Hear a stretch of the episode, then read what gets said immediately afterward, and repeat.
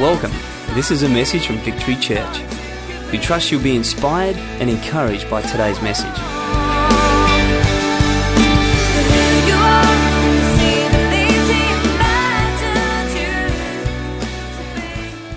Packing heat.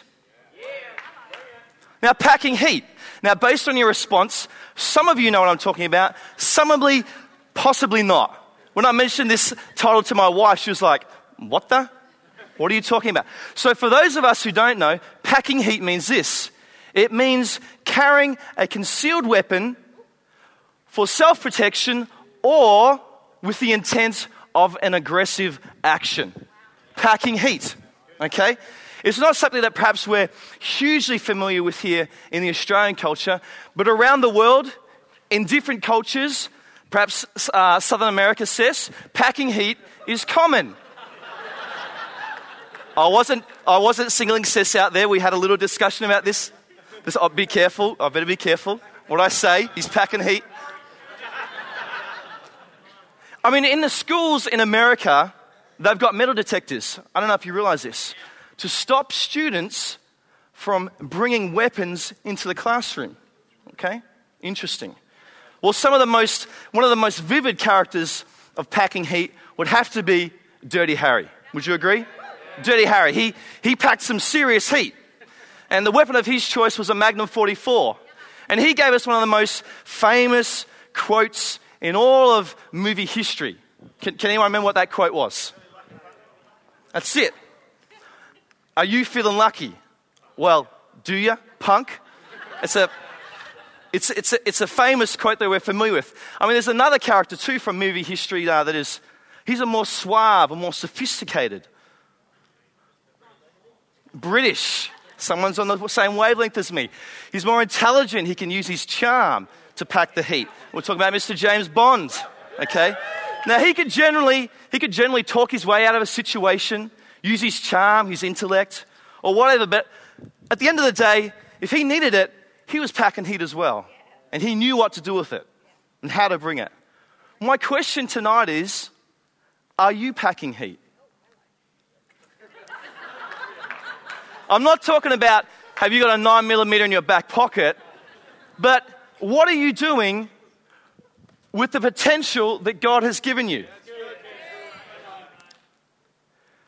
God has given all of us crazy potential. Whether you're a Christian or a non Christian here tonight, God has given that to you. But the thing is, some people are using that potential. Some people are going through life and they are rising to the table, rising to the cause, where other of us sometimes are meandering through life a little bit, walking from situation to situation or circumstance to circumstance, and it's getting the best of us. So tonight, what I want to do is I want to look at this packing heat. Because Dirty Harry, James Bond, they knew how to bring the heat. And tonight we're going to look at an Old Testament warrior, a prince, an heir to the throne, and he also knew how to pack the heat.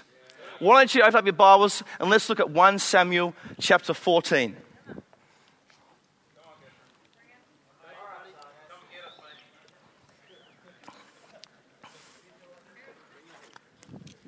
1 Samuel chapter 14. But before I go into that, let's get a bit of a background as to what's happening here. Some background so we can get some context. Up to this point in the Bible, the Israelites have been in constant battles with their enemies, constantly fighting people. There's been some glorious victories and some crushing defeats. And all through this time, they were fighting. And the, and the Bible, really, up to this point, is like a Hollywood script intrigue, mystery, murder.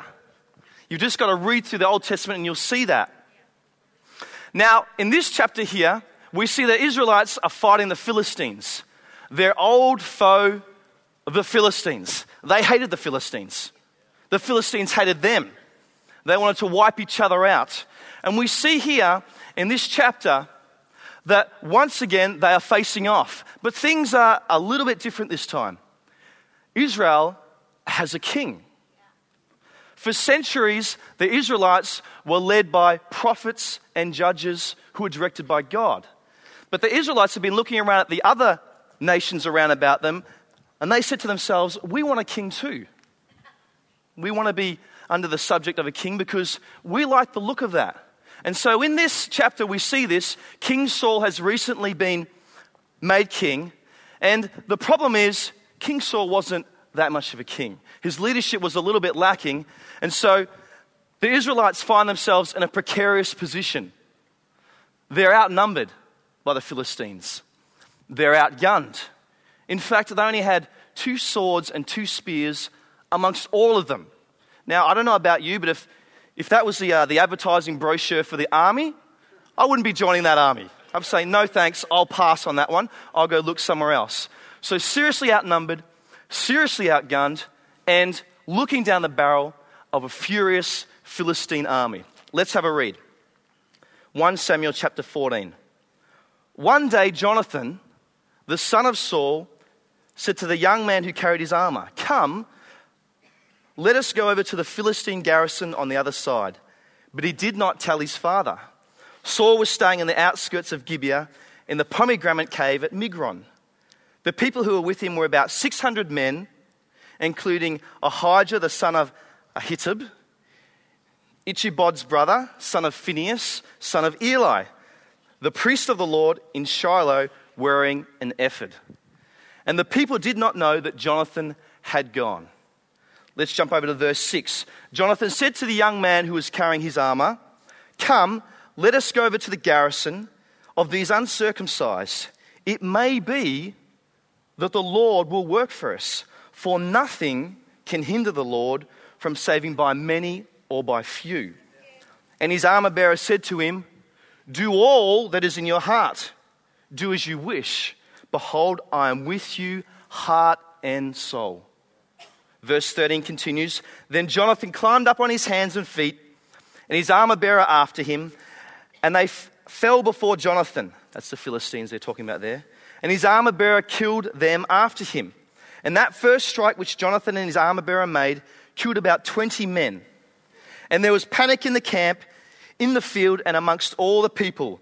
The garrison and even the raiders trembled, the earth quaked, and it became a very great panic. Well, there you go. There you go. You have the story there.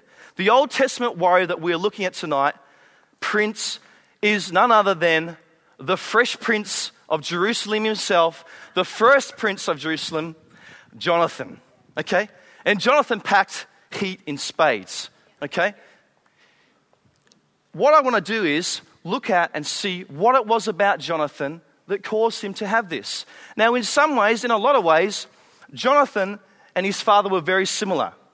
Jonathan was a prince, Saul was a king. They had very similar attributes. I dare say they had very similar outtakes and outlooks on life, possibly politics, war. Their tactics probably came from the same teacher. They probably had similar fighting uh, styles. Yet, there was something about them that was different. The ebb and the flow of their life, what we see in the Bible, shows a completely different story for them both. Saul's was like a soap opera. From one stuff up to one mistake to one confusion after another. Whereas Jonathan, his life was a model of strong conviction, standing up for what he believed in, doing the right thing, leadership. And he was able to bring the heat to each and every situation that he faced. So, we're going to look at tonight three things that I believe Jonathan possessed which helped him to pack the heat. Number one is heart. Heart. 1 Samuel 14 1 says, One day Jonathan the son of Saul said to the young man who carried his armor, Come, let us go over to the Philistine garrison on the other side. But he did not tell his father. Heart. It's the first letter of heat. H, heart. Jonathan had heart. He had a big heart. And I don't just mean he had a beating heart, I mean he had heart. Okay? You can tell this because of his passion. You can tell this because of his love. You can tell this because of his desire for his people that caused him to not just sit back, not just to sit by idly as the, his people were attacked by the Philistines. He sat there and he thought to himself, No, I'm not going to let this happen. This is not going to happen on my shift because he loved his people. He wanted the best for his people. He didn't want his people to be led away in slavery. He wanted them to stand up in the rightful place and position that they owned. He had heart for them. It was his heart attitude that enabled him to rescue Israel, not just once, but twice. Jonathan did this twice. So, what is heart? What does heart mean? I mean, it can mean a lot of things, obviously, can't it? But the two things that I really want to highlight tonight is two simple things that Jesus talked about. In Matthew 22, he said, Heart, or two of the greatest commandments are loving God and loving people. And I believe that is what heart is all about. And I believe that that is what Jonathan had. He had a love for his God. I mean, he had grown up probably reading all the stories, hearing them all, of the mighty judges that had come before. Men like Samson, the biblical bodybuilder, the man who took it to the Philistines. He'd probably read other stories of other mighty warriors in the Bible. And he said to himself, Hey, my God is this big. I love my God. This can't happen. Also, though, he loved his people. And it was a combination of these two things which enabled him to pack the heat. Now, Jesus talked about this in Matthew 22, but Jesus wasn't one to rest on his laurels. He wasn't one to take a back seat. He wasn't one to just be happy with the status quo. Jesus took this uh, heart thing to a whole nother level. Okay? He said, loving people as you love yourself is not enough. It's not just about that. But he said this loving people, you have to love people as much as I love you. That's what Jesus said. Jesus wants us to love not only God, but other people as much as Jesus loves us. I mean, that's a big call, isn't it? Because who knows that Jesus' love for us was huge, massive. And there's, it's very hard for us to be able to comprehend how we could love others like that also. But that is the whole thing and the whole deal behind heart. Love people as Jesus. How does your heart compare to that? How does my heart compare to that? What's your heart attitude towards God? Is it perhaps a little bit cold? What's your heart attitude towards people? If we were to look at the heartometer, your heartometer, my heartometer, where would it be on the scale between Jonathan and Jesus? Where would we rank ourselves? It's something that is good to reflect on. Now, I know it. It's not always easy to, uh, to keep these things at the forefront of our mind, loving God and loving people 24 7 hours a day, because people, they can be annoying, can't they? Just being honest with you, you can, that's your opportunity to laugh there because it's true, isn't it? People can be annoying.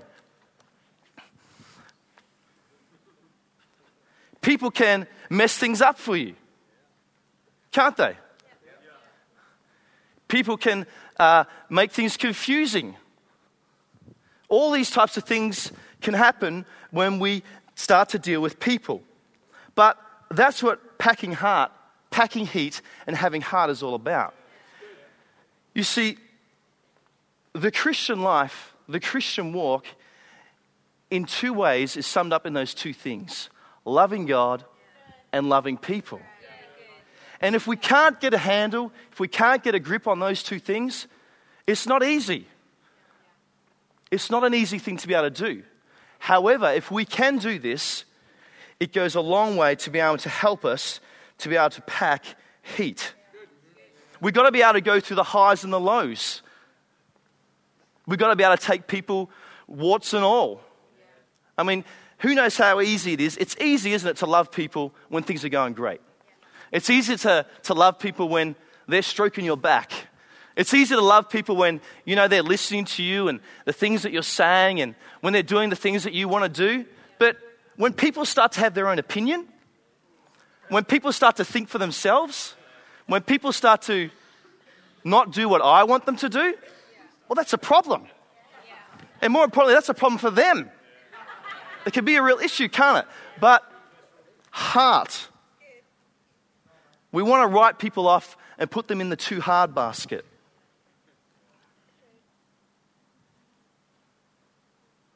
But we've got to be able to see people and love them as Jesus loved them. Okay?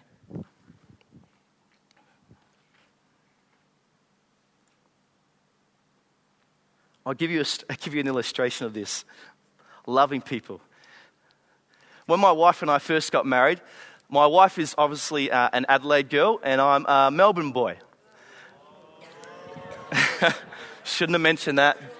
All right, I'll make mental note of that. so we got married, obviously, and we got married here in Adelaide, and then we moved back to, uh, to Melbourne to live. Okay, so we got married, and we went on the honeymoon, and all lovey and dovey and fantastic and euphoria. And we drove back to Melbourne and we got home to Melbourne and all of our goods had arrived while we were on our honeymoon. And first day, we we're unpacking all of our uh, goods and stuff like that and the boxes and and Sky didn't like to follow or didn't think it was necessary to follow my systematic approach to unpacking boxes. I'm, I'm, a bit of a process person. So to me, it was okay, we take one box, cut it open, take one thing out, put it away. Skull's like, no, no, no, no, we don't need to do that. Let's take 10 boxes, cut them open, take 100 things, throw them around, and they'll figure out for themselves where they need to go. And it doesn't matter about the mess and all that. I'm talking it up a little bit. Talk it up a little bit. And so it's amazing how this euphoria love can turn to shock horror. What? What? to slight annoyance, and then to outright hostility. in just a short moment. And it can be like that with people, can't it? You know? Everything's great and fine while it's all, all happening correctly, but easily, quite easily, it's, it's easy to turn from that into selfishness and from there into bitterness when it comes to people. It's human nature. But what's the size of our heart? You know, how big is our heart? I think the greatest way to increase the size of your heart is to get to know the Father's heart. Get to know the passionate heart that God had for us. Get to know the furious love that God had for us. That he sat back and he thought, and he said to himself, I can't just let this continue like this. I have to do something. And so he sent his son Jesus for us. I mean, you can't see or know a more passionate heart than God's heart. And do you know what? If you're spending time, if you realize this, if you begin to understand how passionate and how furious God's love is for you, well, then it's kind of easy for you then to be able to see people the way that God sees people.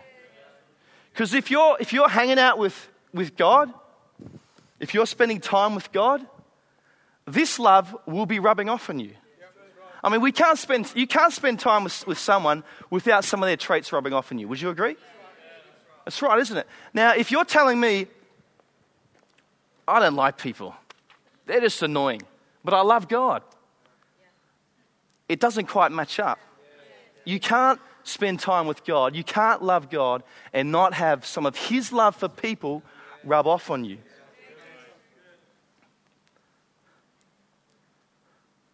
Jonathan had a big heart, though. He had a massive heart. And it was his passionate love, his passionate heart for his people, which made him stand up and do something about it. My second point is encouragement. Encouragement. The second letter of heat is E for encouragement. Verse 7 says, And his armor bearer said to him, Do all that is in your heart, do as you wish. Behold, I am with you, heart and soul. It's hard to pack the heat when you're doing life alone. I mean, it's not impossible. You can do it, but it's a lot easier to bring the heat when you're doing life with other people who are bringing the heat as well, who have got heart. The Christian journey in particular is not meant to be done alone. You need to be doing it with other people who also love God, love people, and have a big heart, and also who bring the encouragement.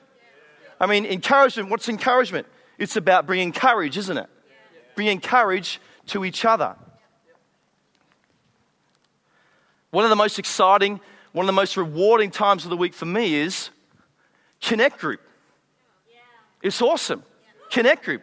Getting together with other people who've got big heart and bring lots of encouragement. We got some crazy, cool cats in my Connect Group. They're awesome. And every week when we come together, they tell me and they express this authentic, passionate relationship and faith that they have with God. And it stirs me up. I mean, you, you, you, you got to believe it, it, it, it. As I'm doing my life, as I'm doing my deal, I'm reminded hey, these guys are doing this as well. It puts courage in me. It puts courage into my life to be able to do what I need to be able to do. And there's a lot of playful banter, obviously, a lot of fun, a lot of mucking around, a lot of digging each other and stuff like that. But at the end of the day, we know that we've got each other's back. Okay? We're encouraging each other. I mean, the animal kingdom knows this, doesn't it? The animal kingdom, they congregate in herds, don't they? They don't do life by themselves because what does a predator do? It looks for the weak, it looks for the isolated, it looks for maybe the, the straggler who's, who's off by itself and pow, it takes it out. That's like our enemy. He wants to take us out too. However, if we've positioned ourselves with a group of people who've got heart, who are bringing encouragement, who are putting the courage into our lives, well, he can't touch us. Because we are loving God, loving people, and we are doing life together.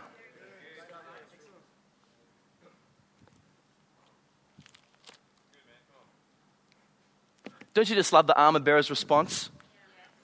I am with you, heart and soul.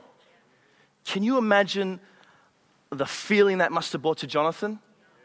The strength, the encouragement to know that he's got someone here who's got his back. I mean, he could have taken any one of the 600 men that were with his father, any of them, but he didn't. He took his armor bearer because he knew it's better to have one man with heart and encouragement than to have a whole army full of lukewarm people. And Jonathan drew encouragement from that. He drew courage. Who's your armor bearer? Who's got your back? Who's looking out for you? Or are you doing life, or is your Christian journey being done in isolation? It won't work. It's not going to work like that. You need to have an armor bearer. You need to have someone who puts the courage into your life. They'll get your back. They'll have you. They'll support you when it's needed. They'll look out for you. Years ago, a few years back, back in Melbourne, I decided I've been a Christian for a fair while now. I need to uh, go out and do a little bit of street evangelism just to stir myself up. Not because I'm an amazing evangelist or anything like that, but because I thought the best way to uh, be able to drop the message of the gospel at the drop of a hat is to go out there and do it. So I'm not, I'm not talking about crazy street ranting on the corner and stuff like that, but just going up and greeting people and meeting people and talking to them and stuff like that. And I had a friend in the church who had my back. Because whilst I had maybe knowledge from over the years and I knew what to say and all that type of stuff. He had the passion, okay? He had the drive. He didn't know any better. He was a newly saved Christian and he just wanted to get out there. The problem is, he didn't know what to say. So we said, okay, well, let's do this together. I will take your courage and your inspiration and your passion, and you can take my wisdom, my experience, and my knowledge, and together we'll go do this thing. And uh, it was fun in a way. Wasn't fun when we were driving there. Wasn't fun when we were getting out of the car. But once you started, once she got on a roll, once we started to get each other's back and jump in at different points, he would jump in, I would jump in. Courage came to us, heart came to us. And it became less and less about, well, this is something that I should go out and do because I've been a Christian for a while. It became more about, well, who are we going to meet today? Who are we going to see today? We'd go to skate parks, we'd go down to the train station, we went to the Melbourne show, and it was a great learning experience for me in being able to share my faith, but also in the power of having someone backing you up.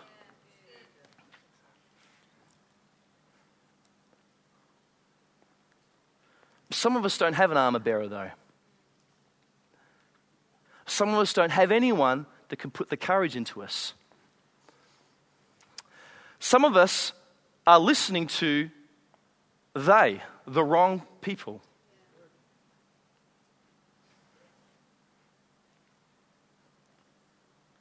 You know they, yeah? Do you know who they are? They're people who say, Well, I don't know about that. Or, I don't believe that. Or, Are you sure about that? They the wrong they. There can be the right they and the wrong they. The question is, who are you listening to? If you've got an armor bearer, someone backing you up, you're going to be hearing from the right they. If you don't, more likely than not, you'll be hearing from the wrong they. That's what happened to Saul. He listened to the wrong they.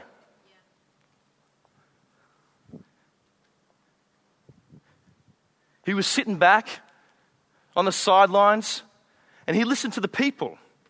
They were starting to murmur and he was starting to get worried. What do I do? They're questioning my leadership. I'm not looking good here. I'm the first king of Israel. Not only am I going to be the first king, I'm probably going to be the last king of Israel.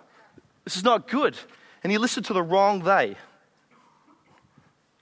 His men were scattering, they were doubting his leadership. They were full of fear. And in the end, Saul listened to them. And when Samuel rocked up, he wasn't happy. He was disappointed. Saul, what have you done? Why did you do this? You were supposed to wait for me. And Saul said, I can just imagine Saul going, Well, I had to do something. They were leaving. What was I supposed to do? They is powerful because they speak stuff into our lives. The question is are you listening to the right they or the wrong they? Because they have sway. I've listened to the wrong they before. Several years back, this opportunity came up for me. And through listening to the wrong they, through listening to, well, you need to get ahead in life, through listening to, well, this is what everyone else is doing, through listening to, well, you, can't, you don't know if you're going to be able to rely on the government one day. I went ahead and did something that is still having ramifications nowadays. I lost a stack of money caused a lot of stress, and it's probably not going to sort itself out for quite a while through listening to the wrong they. But it's not just about listening to the wrong they. You could have a right they in your life, but you're not listening to them. I mean, you're hearing them, you're hearing the things that they're saying, but you're saying, I don't need to do that. I know what to do. I'll just do what I want to do. Or it could be, you're not even asking for their advice. That's what happened to me. I thought, okay, I'm a semi intelligent person. I can run these numbers, I can run these facts. I'll just ignore the fact that I can't sleep for two nights in a row. I should have not only approached the right they, but I should have listened to the right they.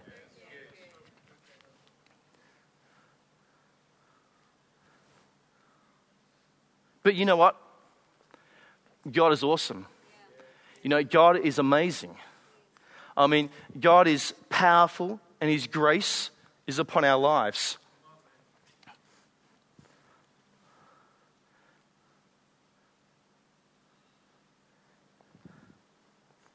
But anyway, Saul listened to the wrong they, okay? And it messed him up. It didn't just mess him up, it messed up the future for his descendants. The kingdom got taken away from him. Jonathan, no longer going to be king. But thankfully, Jonathan didn't listen to the wrong they. He took encouragement from his armor bearer. So, once again, who is your armor bearer? Who are you listening to? Do you have someone who's putting encouragement, putting the courage into your life? Because you need them. You need that person. And my last point is point three is action taker. The last two letters of heat. Jonathan didn't just know the deal, Jonathan did the deal. Okay? This is the second time that Jonathan opened up a can on the Philistines. Okay? but he didn't just do it then, he also did it by defending David. His, his father, King Saul, hated David.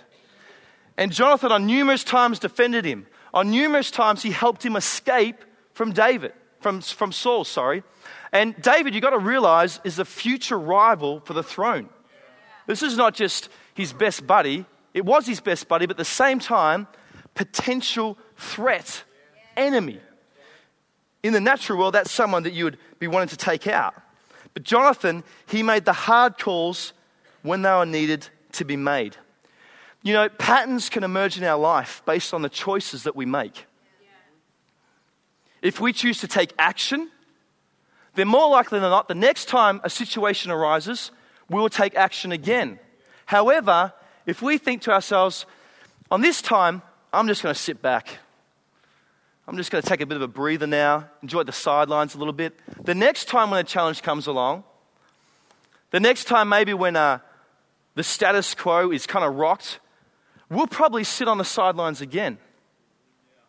Uh, I don't want that action. I'll just take the sidelines again. It gets easier and easier, the patterns of our life. Well, Saul's story, his pattern was sitting on the sidelines, stuff up, mistake after mistake. Whereas Jonathan's, the pattern of his life was taking action. What I love about Jonathan too was he didn't really have any huge strategy in mind. He was sort of like just, well, I don't know what the end game is going to be, Mr. Armor Bearer, but let's go have a look. Let's go have a look see. Sometimes we can get what I call paralysis by analysis. I'm not committing to anything until I know A, B, C, X, Y, Z, and everything else in between. Then once I feel, yeah, that sounds all right, then I'll commit to it. That's not Jonathan. He said, okay, let's do this. So he first of all said, What's the next step I got to take? Well, I got to go have a look. So that's what he did. What's the next step after that? Well, let's show ourselves to the Philistines. What's the next step after that? Well, let's engage in conversation. Then the next step was, let's go up. The last step was, let's kill him. the next step. I love the next step. It takes a lot of the confusion, it takes a lot of the the angst out of what am I supposed to be doing, especially when we're talking about God's will for our life. A lot of times we just need to step out and do something. It could be something simple, just being consistent with my devotions. It could be just, well, respecting my boss. It could be, well, I think I might church church every week. It could be, I need to step up and take and lead a connect group. It could be, I need to go back to school, further my education so I can improve my career prospects. It could be any of these things. But if you take the deep analysis out of it, if you step back for a minute and look at it, you'll probably know what the next thing you need to do is, what the next step in your life is supposed to be. Because God will reveal it to you. And do you know what happens? As you're challenged, as you take that step out, what you think is scary, it'll possibly be scary at the start, but before long, you'll be doing the thing, you'll be doing the next step, and you'll just be thinking, this is just my default action. This is just what I do. This is just who I am. This is no big deal. This is easy. And at that moment, more often than not, that's when God will say, Here's the next step. Here's the next thing that I want you to do. And you just roll with the punches. You go, Okay, God, I'll put my hand up. I'll do that. I'll take action. I will follow the pattern that I've done before of taking action. And it's an easy thing.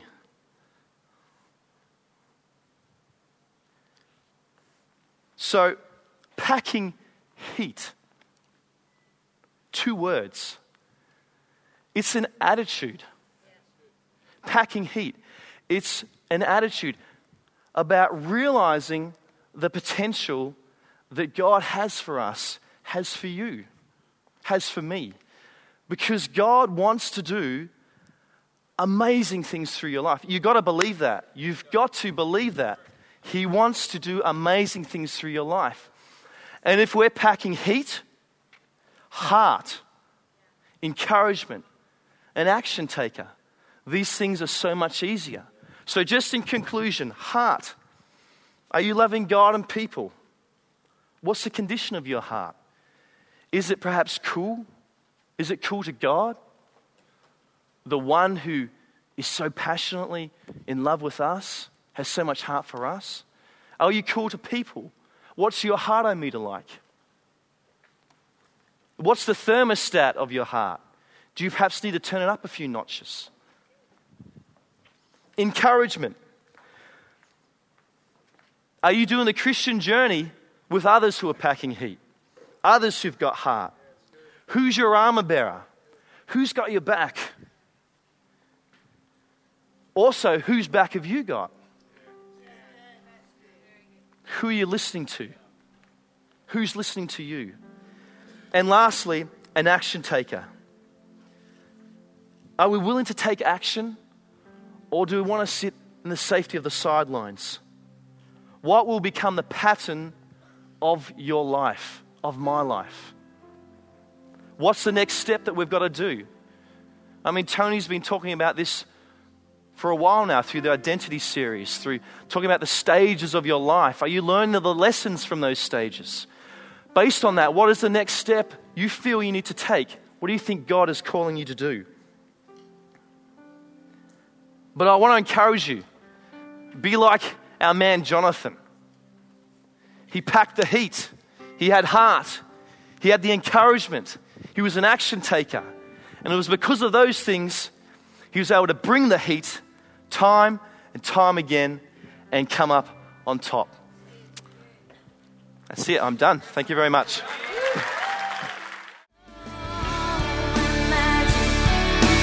This is the end of the message. Thank you for taking the time to listen, and God bless.